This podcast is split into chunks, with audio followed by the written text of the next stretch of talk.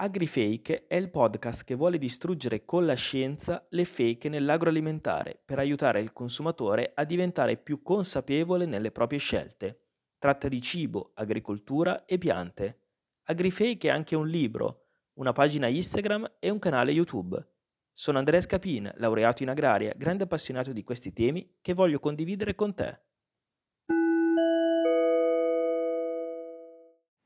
Attenzione, Attenzione, il podcast, podcast AgriFake sta per iniziare.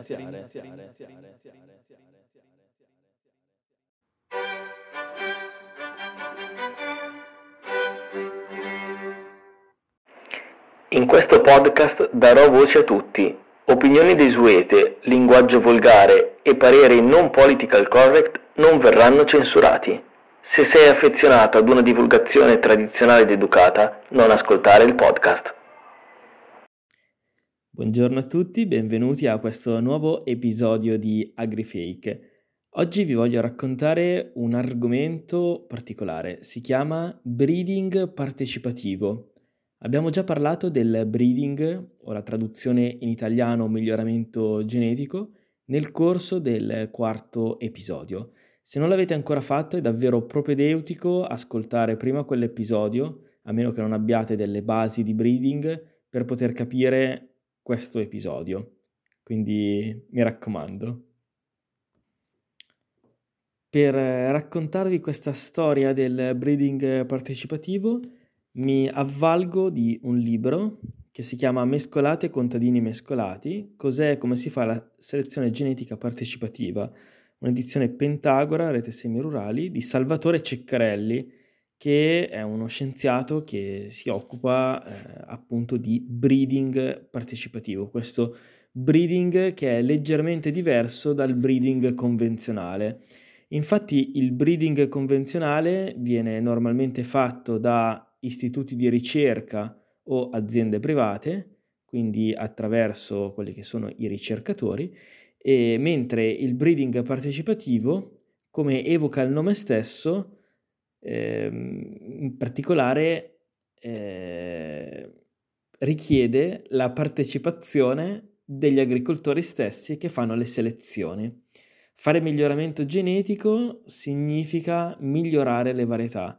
Le varietà continuano a cambiare, c'è il rinnovo varietale. Solitamente questo cambiamento avviene perché vengono proposti ogni anno dei nuovi materiali genetici, quindi delle nuove varietà sul mercato, da aziende da enti di ricerca e poi l'agricoltore acquista queste varietà o la varietà che più si adatta al, al proprio areale.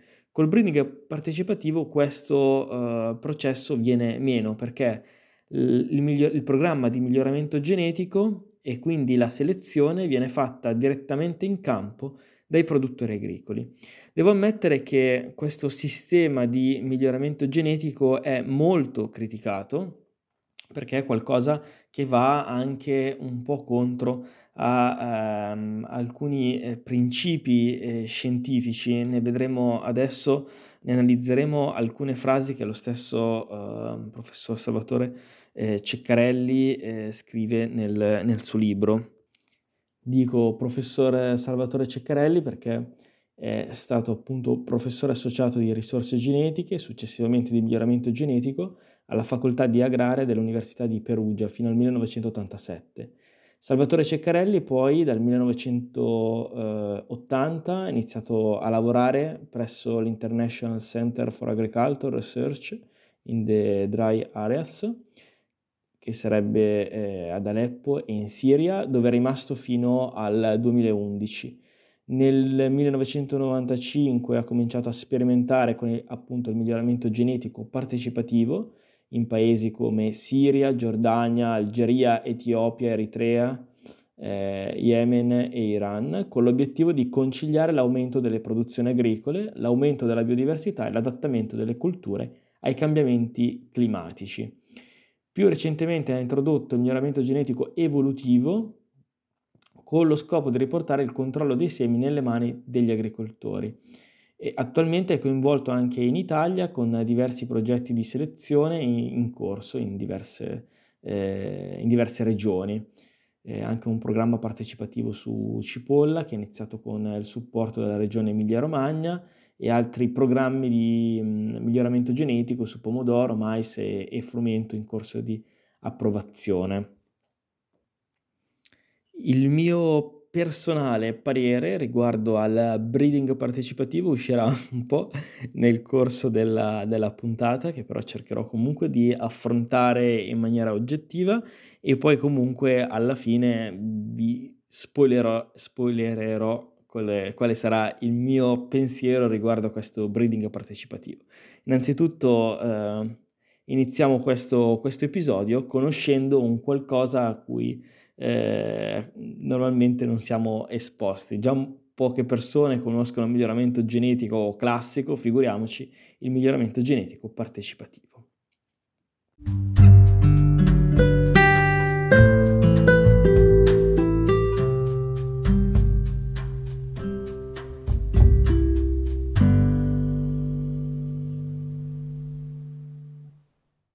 Detto più tardi devi stare calmo e tranquillo e poi la voce mia se la vado a dovrare che c'è soldi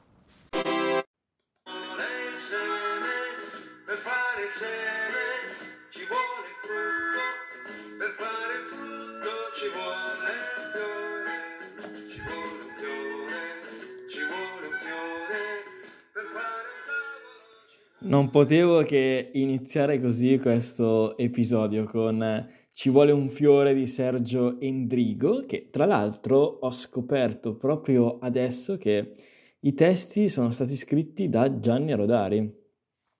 Molto interessante questa cosa. Comunque, eh, il libro di Salvatore Ceccarelli inizia eh, parlando proprio del cambiamento climatico. Il cambiamento climatico è qualcosa che stiamo vivendo, lo vediamo con i nostri occhi e eh, sembra proprio essere confermato dai dati scientifici. Salvatore Ceccarelli dice che oltre ai problemi noti del cambiamento climatico dovremmo aggiungerne alcuni.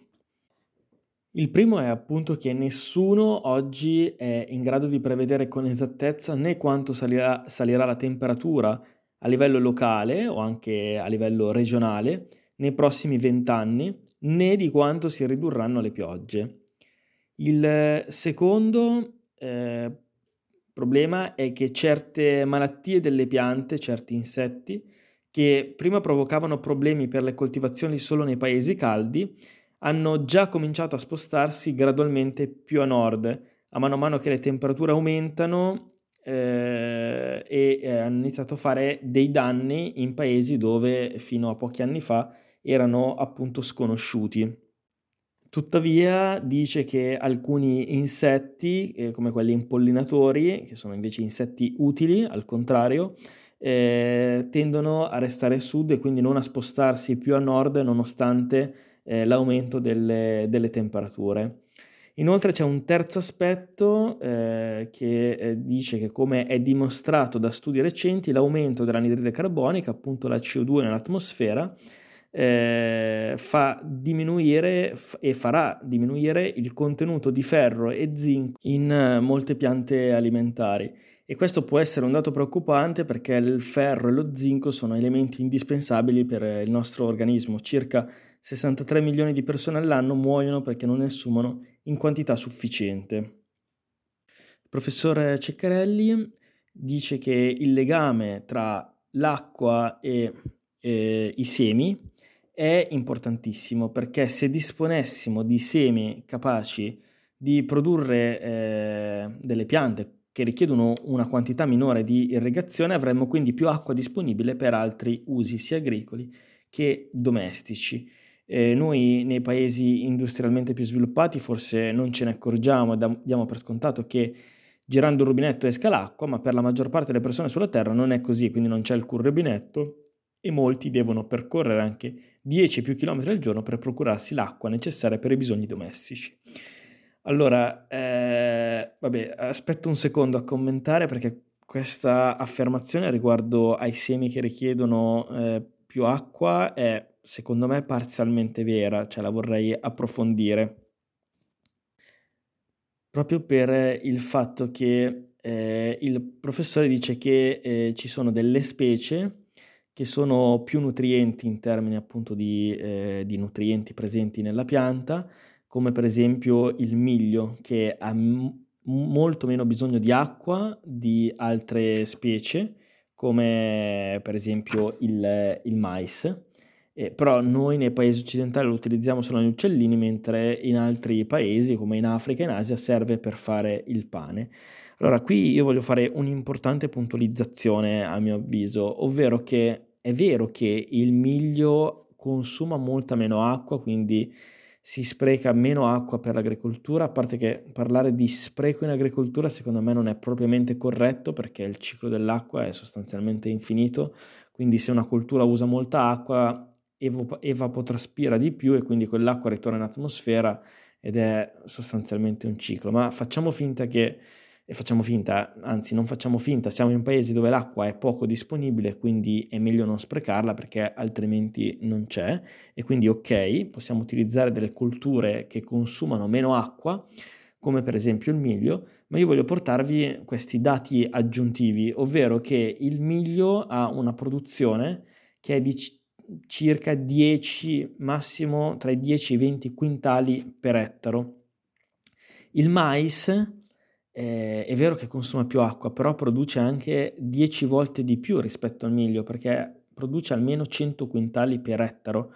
Quindi qualsiasi cultura alternativa che consuma meno acqua, meno fattori della produzione, magari meno nutrienti, eh, può funzionare, eh, però allo stesso tempo produce anche molto meno. Quindi si eh, potrebbe utilizzare in quelle aree marginali come quelle citate dove veramente non c'è acqua, quindi non posso scegliere una cultura più produttiva e sono costretto a fare quella cultura meno produttiva e che quindi consuma anche meno, eh, meno fattori della produzione. Questo secondo me è la prima critica che voglio portare a queste forme alternative di miglioramento genetico eh, che eh, si basano su paesi che sono in via di sviluppo, che quindi hanno a disposizione meno fattori de- della produzione. Eh, dobbiamo coltivare piante in aree veramente molto marginali dove è difficile fare agricoltura e quindi magari serve una forma di breeding diversa rispetto all'ordinarietà eh, nel resto del mondo. Nel corso del libro si parla molto spesso di miscugli. A, a pagina 49 si parla di miscugli, ma così anche verso la fine del, del libro. Miscugli eh, sostanzialmente sarebbero varietà diverse che vengono coltivate insieme oppure possono essere addirittura specie diverse che vengono coltivate assieme. Diciamo che io parlerei di miscuglio se si trattasse di varietà diverse coltivate assieme, mentre parlerei di consociazione se sono specie diverse che vengono coltivate assieme.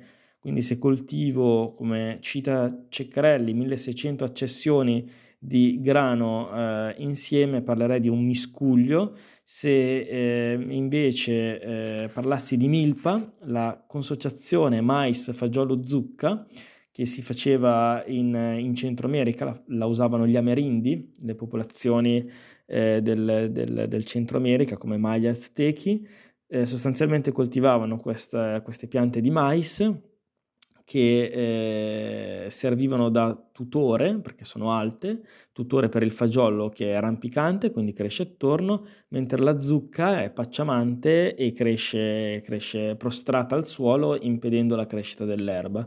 Inoltre il fagiolo è un azoto fissatore, quindi eh, fertilizza anche la consociazione, quindi le altre due specie e, e, quindi sarebbe un equilibrio dal punto di vista agronomico, appunto queste tre piante assieme, ma anche un equilibrio dal punto di vista ehm, eh, eh, nutrizionale, perché abbiamo l'energia del mais, le proteine dei legumi e vitamine, sali minerali delle zucche, quindi questi amerindi erano in grado di eh, adottare questo sistema di eh, coltivazione che era utile sia dal punto di vista agronomico sia dal punto di vista eh, nutrizionale. Eh, nel libro si dice appunto che questo sistema è molto più produttivo rispetto ad altre coltivazioni più moderne. Io qui avrei qualche dubbio, prima di tutto perché eh, comunque tre specie assieme ehm, sono in competizione, quindi un po' eh, la produzione ne risente per forza. Inoltre vi sono delle vere e proprie difficoltà tecniche nella gestione di una consociazione in un'agricoltura che deve funzionare su scala mh, mm, globale, eh, quindi su un'agricoltura che funziona su superfici molto vaste. Non so se avete mai visto eh, quei classici campi di mais eh, tipici eh, americani con eh, mieti trebbie in, in, fila per la raccolta del, del, mais, per esempio. Cioè, questo per farvi capire le dimensioni medie del, dei campi e delle aziende. Adottare sistemi che non siano meccanizzabili sono un eh, grandissimo problema, quindi qualsiasi soluzione alternativa di ritorno al passato può applicarsi bene in zone magari marginali dove eh, ci sono delle condizioni particolari, ma non eh, per eh, la maggior parte della superficie del, del, dei paesi occidentali che fanno agricoltura meccanizzata, intensiva per sfamare tantissime persone. Questo è mh, sicuramente un aspetto eh, su cui mi voglio focalizzare, che riprenderò nel corso di questo, di questo episodio, che spero che sia breve e che non cominci a fare i miei monologhi infiniti. Nel libro si dice anche che una delle differenze principali fra sapere contadino e scienza moderna è che il, la prima, cioè il sapere contadino, è basato su osservazioni che sono ripetute nel tempo, mentre la seconda, ovvero la scienza moderna, basata su osservazioni che sono ripetute nello spazio. Anche qui, conoscendo abbastanza bene come funziona il mondo sementiero della ricerca per fare nuove varietà, contesto, mi sento di contestare un po' questa frase perché in ognuno dei due casi, eh, o meglio, la scienza moderna ripete sia nello spazio che nel tempo, ripete in località eh, diverse eh, le prove di una eh, determinata varietà prima, che, prima, di assicurarsi che quella varietà possa, possa funzionare. Inoltre nel libro, adesso non ricordo esattamente dove, però eh, viene riproposto diverse volte che eh, le, varietà delle, eh, le varietà moderne vengono fatte nei centri di ricerca, che possono essere sia pubblici che privati, e poi da questi centri di ricerca diventano sostanzialmente quello che è un catalogo commerciale, quindi vengono commercializzate nei diversi luoghi, in diverse parti del mondo, come se la stessa varietà venga riproposta in più parti del mondo, quindi una varietà standard usata per tutto. Posso assicurare che non è proprio così e le varietà eh, vengono sì fatte nei centri di ricerca dove vengono fatti gli incroci iniziali, ma poi tutta l'attività di screening eh, dei materiali e di prova dei materiali vengono fatti negli, spe- negli specifici areali eh, dove devono essere coltivati. Quindi la selezione anche se non è un breeding partecipativo, ma è fatto dalle aziende, è comunque una selezione che viene fatta a casa delle aziende, dove il produttore dà comunque il proprio parere. Quindi non esiste questo netto distacco fra quello che è la ricerca eh, moderna e la ricerca eh, alternativa del breeding partecipativo, dove gli agricoltori sono chiamati in causa per fare selezione. Questo è una, un altro aspetto eh, che è critico di, eh, questo, eh, di questo metodo alternativo eh, contrapposto a quello, a quello che è il metodo moderno di miglioramento genetico. Ah, mi sto allenando in palestra. Lei sta ascoltando il mio podcast. Andrea, Agrifake. Che cazzo parli? Cioè... L'hai ascoltato il podcast? No. Perché? Ma che cazzo l'ho ascoltato podcast? Ma non dire queste parolacce. cioè, quando dovrò ascoltarlo? No, allora ti dovresti Alle impegnare. del mattino? Quando vai al lavoro, quando vai... è stimolante. No, scherziamo. Cioè, diciamo che tu mi autorizzi per il trattamento dei dati personali della privacy e l'inserimento di questo audio nel podcast. Mi stai registrando? Sì. Sì? Mi stai registrando? Sì, sì mi stai registrando. Quindi ti posso mettere in tutte le puntate dove preferisco? Dipende, non cambierai l'audio, non No, cambierai no, niente. non verrà modificato quello. Vabbè. eh, Devi dire, poi- io autorizzo al trattamento dei miei dati Ah, personali. madonna, dai. cioè, eh, la prossima volta porta il documento e firmo. Brava. Secondo me e quindi vi spoilerò già a questo punto della puntata, due, eh, le due attività di miglioramento genetico, una non esclude l'altra, anche in questo caso, e quindi un conto è fare varietà che servono per un'agricoltura meccanizzata per vaste superfici, varietà che devono essere standard, standard perché devono dare un prodotto standard per anche le aziende di trasformazione del, dell'agroalimentare e un conto invece fare miglioramento genetico in quelle aree marginali del mondo dove nessuna azienda, nessun ente probabilmente eh, ha interesse eh, a fare varietà molto specifiche per areali difficili, piccoli, con poca produzione e quindi il breeding partecipativo in quei casi può essere un'ottima eh, alternativa perché dà un, un, un, materiale genetico migliorato al, ai produttori agricoli, ai piccoli agricoltori e sono loro stessi che imparano a, a fare miglioramento genetico. Eh, miglioramento genetico che poi deve comunque essere guidato da qualche figura esperta perché altrimenti i modi per sbagliare sono infiniti. Diciamo che in quest'ottica può essere anche molto semplice insegnar loro l'idea eh, di una di un tipo di miglioramento genetico eh, partecipativo che è quello della popolazione evolutiva. La popolazione evolutiva consiste nel mischiare tante varietà insieme di una determinata specie, per esempio di grano, si mischia tutto, si semina e si ha quindi una popolazione, perché non, la varietà è fatta da eh, una diversità genetica molto alta.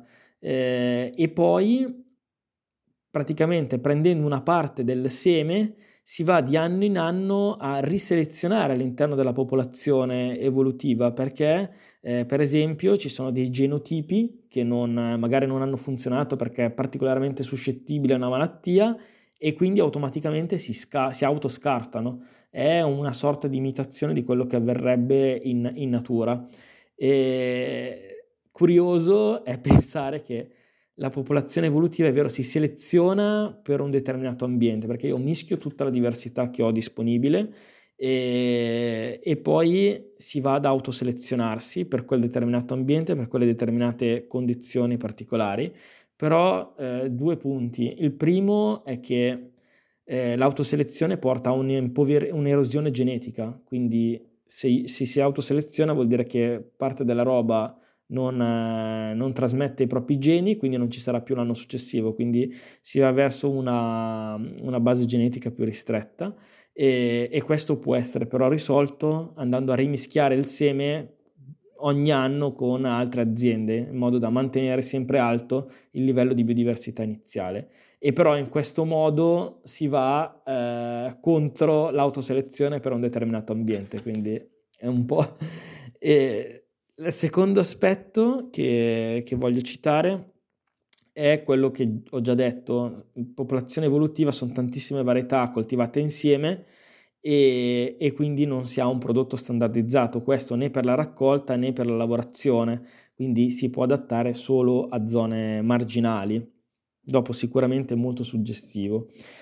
Poi riguardo anche al discorso della biodiversità di, che facevo poc'anzi, eh, piaceva usare la parola poc'anzi, e in realtà potremmo entrare un po' più nel dettaglio perché a seconda della specie di partenza, che siano piante, eh, delle piante eh, autogame o piante allogame, quindi piante che normalmente si autoimpollenano, piante che normalmente si incrociano, la biodiversità è, può cambiare molto perché più appunto in una popolazione di piante autogame come può essere il frumento, ogni pianta è una linea, quindi io coltivo tante linee genetiche e ogni linea non si incrocia con un'altra, quindi eh, una linea o sopravvive o non sopravvive.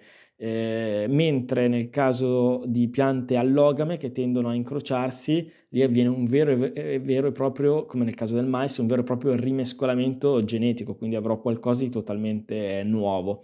Sono discorsi abbastanza complessi, mi rendo conto, quindi non voglio entrare troppo nel, nel merito.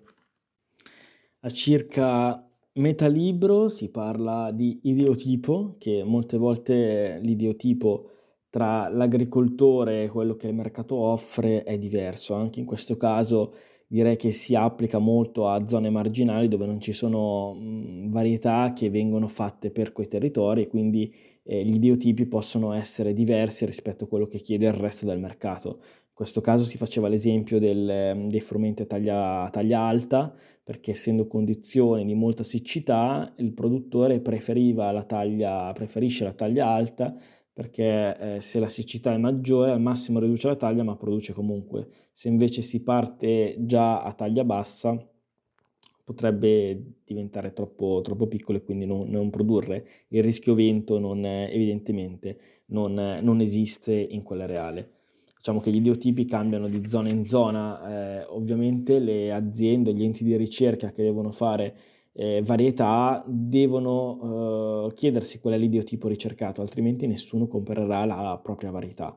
Io ho già fatto anche una, un episodio riguardo ai brevetti sulle piante, che è molto interessante per chi non conosce la materia, perché sembra che eh, le aziende impongano l'acquisto delle proprie varietà.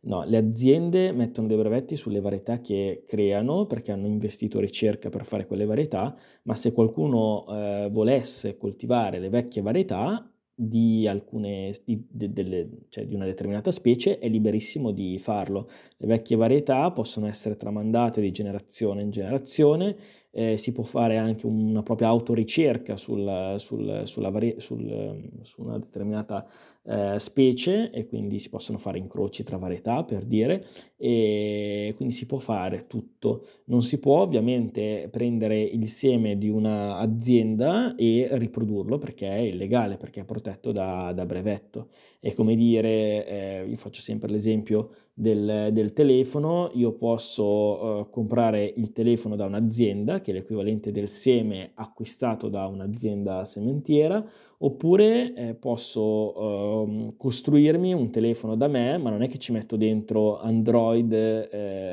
o, o, iOS, cos'è il sistema iOS, quello della, della, Apple, senza pagare i diritti alle rispettive aziende. O mi creo il mio sistema operativo eh, oppure compro i diritti dalla, dall'azienda una, attraverso un accordo commerciale. È una cosa molto semplice. Comunque lo spiego proprio nella, nell'episodio sui brevetti, quindi... Sono secondo me episodi un po' pesantini da ascoltare, però se uno vuole interessarsi di questi argomenti almeno può farsi un'idea il, ehm, un'idea abbastanza a 360 gradi di questo, di questo mondo, perché mm, inizialmente molti mi avevano detto di fare podcast brevi che attirassero l'attenzione eh, per un pubblico magari più grande. A me non interessa istruire il pubblico più grande possibile, mi interessa eh, aiutare a capire chi vuole capire di questo mondo, però che ha interesse e voglia di mettersi ad ascoltare, perché eh, altrimenti facciamo quelle classiche informazioni veloci che però a distanza di un'ora uno non si ricorda più niente, quindi sono parole buttate al vento. Io detesto, adesso magari mi vedrete fra un po' di tempo con eh, i video su TikTok, però io detesto quei video corti o anche, cioè quei video informativi che sono troppo brevi, che vogliono dare tutte le, le risposte in maniera simpatica, veloce, cioè l'informazione non è fatta così per me, quindi eh, vabbè scusate questa piccola critica.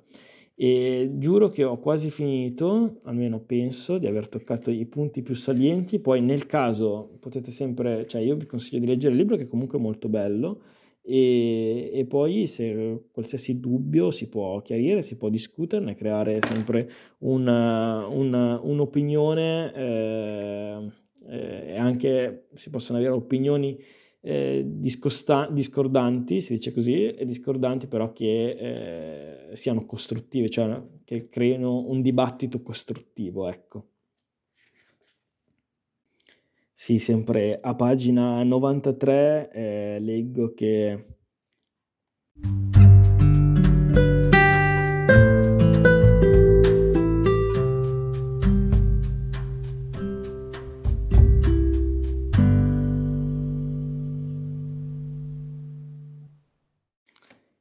pagina 93 leggo eh, che nel convenzionale le nuove varietà sono selezionate dai ricercatori nelle stazioni sperimentali in un processo che dura fino a 10 anni, poi soltanto i prodotti finali saranno provati nei campi dei contadini. L'uso delle nuove varietà da parte dei contadini, in gergo chiamata adozione, sì, proprio nel caso dei bamb- eh, come nel caso dei bambini, avviene se quando avviene alla fine del processo di selezione. Io qua tra gli appunti eh, del, del, mio libro ho scritto proprio no, perché non funziona proprio così, che dopo dieci anni la varietà esce dalla stazione di ricerca e viene provata.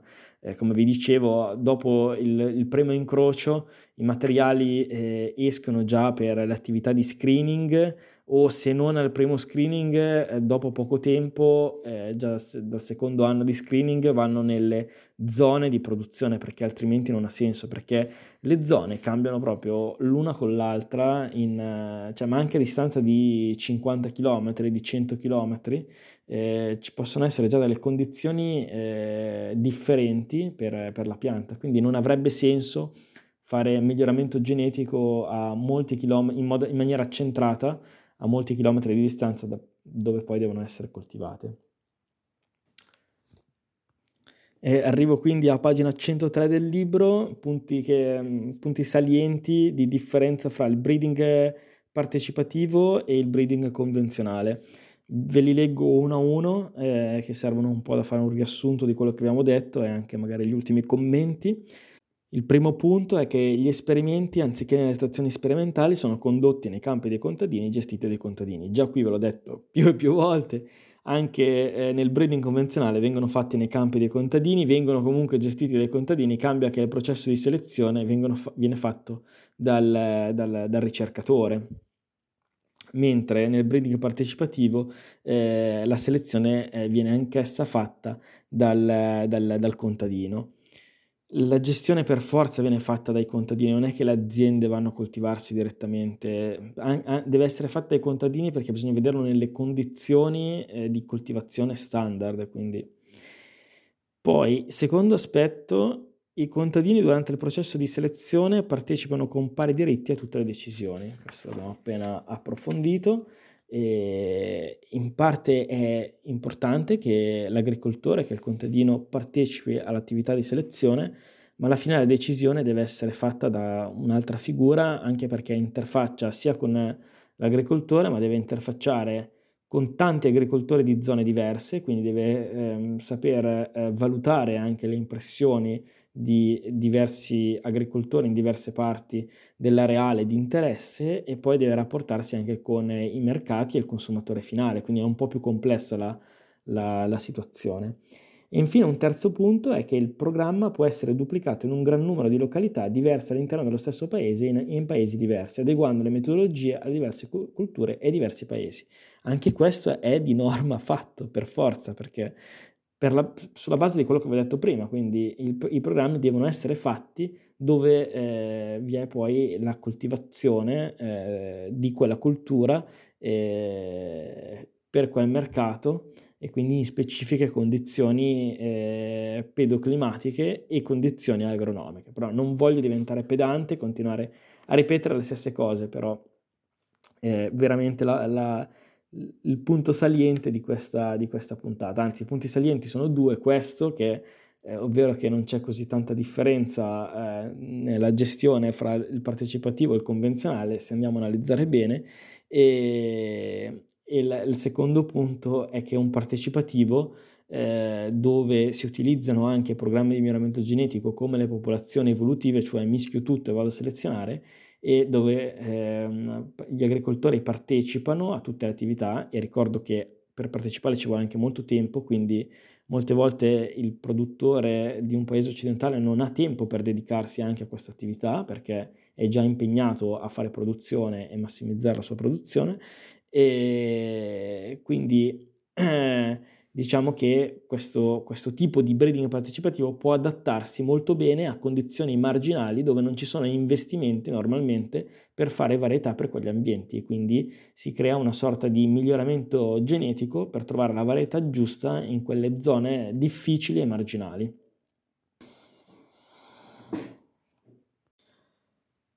Pagina 125. Il miglioramento genetico partecipativo cosa cambia e che cosa ci si guadagna.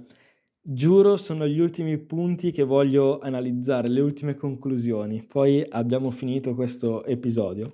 Nel libro si dice che aumenta la biodiversità coltivata perché eh, svolgendosi indipendentemente in luoghi diversi in forma del tutto decentralizzata porta a formare varietà diverse tra loro, diverse da paese a paese, all'interno di uno stesso paese, da villaggio a villaggio e perfino all'interno dello stesso villaggio, eh, che sarebbe più rigoroso chiamare delle popolazioni che al loro interno, essendo non omo- omogenee, cioè sono composte da piante tra loro diverse, a differenza della maggior parte delle varietà prodotte dal miglioramento genetico convenzionale, nelle quali tutte le piante sono geneticamente identiche. Questo è vero, cioè eh, il, miglioramento eh, genetico, eh, per esempio con la popolazione evolutiva, mischiando tutto, eh, è più eh, biodiversa, c'è più biodiversità, cioè su questo non, non possiamo nasconderci, però eh, non è che avere un'unica eh, varietà, quindi avere un, un, piante che siano geneticamente identiche, sia svantaggioso, dipende, magari per l'attacco di un patogeno sì, quindi sono più richiesti i fattori della produzione, ma per la standardizzazione, per la produzione in generale invece no, quindi è molto da contestualizzare. Eh, inoltre poi eh, se parliamo di popolazione evolutiva la biodiversità è maggiore, ma se io adotto un qualsiasi altro programma di miglioramento genetico dove comunque faccio una varietà eh, che deve essere stabile, eh, uniforme e distinguibile, i cosiddetti requisiti DUS delle varietà, ovviamente anche lì la biodiversità la devo ridurre per forza, dipende che cosa cerco. Poi il secondo punto che viene spiegato nel libro è che le nuove varietà sono non solo selezionate ma anche coltivate dai contadini in tempi relativamente brevi fin dall'inizio del programma. Questo riguarda il coinvolgimento dei, dei contadini.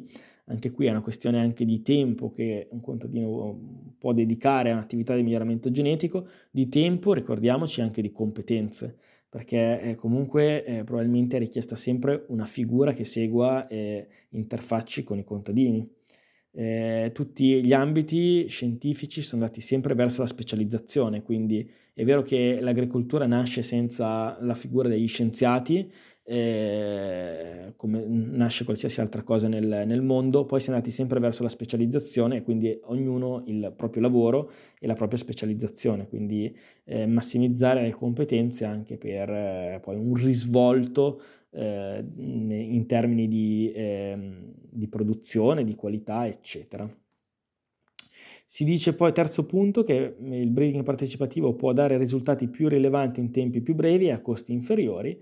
Per questo motivo politici, amministratori e ricercatori di alcuni paesi hanno mostrato nei suoi confronti un crescente interesse. Questo è ovvio, cioè costi inferiori perché sono gli agricoltori che eh, investono direttamente il proprio tempo e le proprie risorse per fare questo, questi programmi di, di miglioramento genetico e poi bisogna vedere sempre se sono necessarie delle, delle sovvenzioni anche mh, eh, statali per eh, far attuare questi, questi, programmi.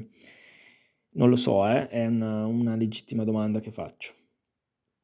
Poi c'è la natura interattiva dei programmi partecipativi, ha ampliato notevolmente la conoscenza dei contadini, la loro capacità di negoziare la loro dignità, ok? E infine, ultimo punto, l'interesse per le varietà locali è notevolmente aumentato dopo che sono state messe a confronto con le varietà moderne. Grazie a questo confronto i contadini hanno preso coscienza che le varietà locali non sono affatto rifiuti genetici, come era stato eh, definito, vabbè qua c'è una critica a un predecessore, non, non voglio citarla. e niente, io direi che ho finito.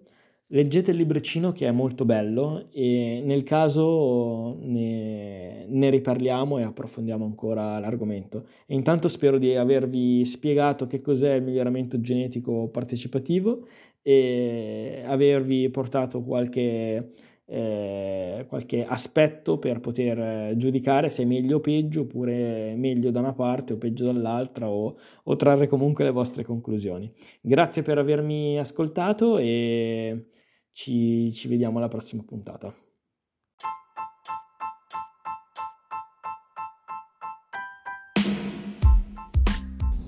Oh Chicco, però sei pesante, sei pesante. Sto a guidare mica mi farò un pelicoglione sempre così, tu, eh. Te sti podcast